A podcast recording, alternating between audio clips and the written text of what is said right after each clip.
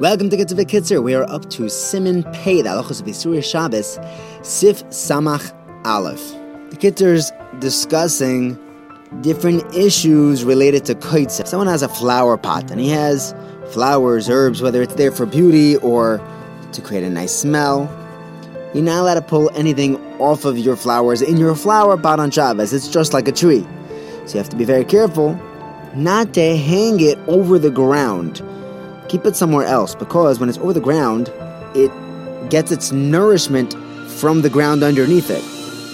So if you move it somewhere else, that's like detaching your flowers in the flower pot from the ground beneath it.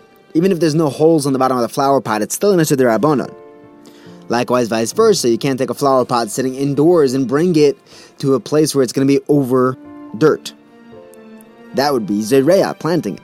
Now it's nourishing from the ground underneath. It doesn't matter what the pot is made out of, whether it's wood or whether it's pottery, and even if it doesn't have a hole in it.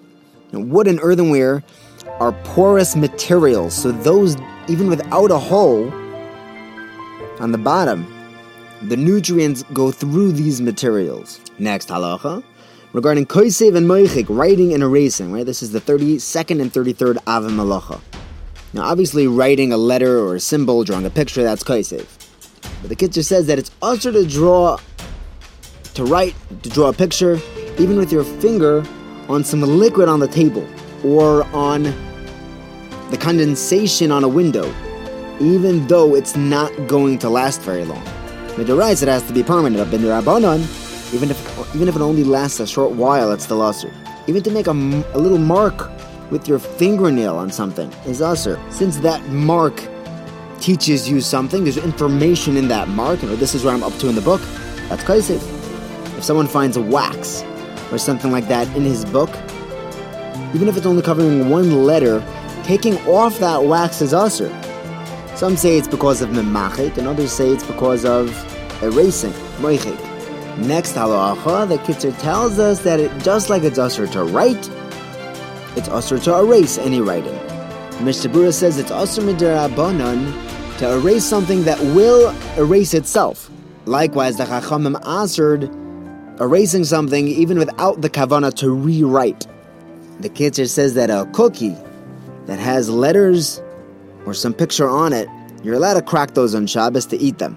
So since you're not planning on writing again, it's not the. So this would be an Ishadar And since you're not cracking it to erase letters, you're cracking it to be able to eat the cookie or cake.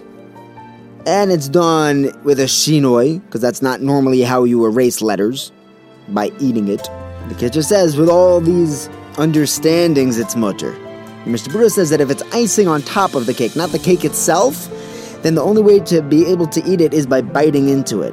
But you shouldn't break icing, break the letters that are placed onto a cake, and then put it in your mouth. Bite into it instead. Everyone agrees that if the cake itself is a certain shape, then that's not writing at all. Kitzur says you're allowed to do this even if you're doing it for a skula. When you're doing it for a skula for children, then you should be machmer not to. This was an old skula that they would write certain words of psukim on a cake and feed it to a kid. It, would, it was a skula that would become wise. The Dagul Merevava brings this down and says maybe this is why uh, Rabbi Yosef Kalir was called Kalir Lashon of a cookie that he did the skula and he became a chacham. Next halacha. If you have a book, a sefer, and on the side of the pages there are letters written on there, like the Brooklyn Public Library stamp, there are those that aser to open them on Shabbos and to close them on Shabbos, and some are matir.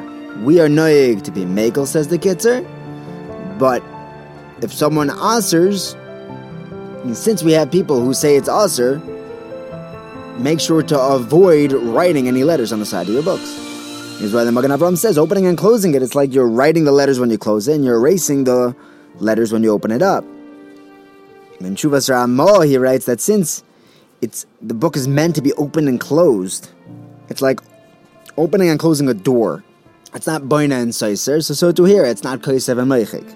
Igros Moshe writes that if you have a torn page in a book, it's okay to have it to, to, to settle it back down where it's supposed to be, but don't dafka place it up next to the other half of those letters to be able to read it because there you're actually reconstructing those letters to read it. that's very much like writing. Mishnah Berurah says that if you have another book that has no writing on the side of it, it's better to use the ones without the writing and avoid this machlekes. Have a wonderful day.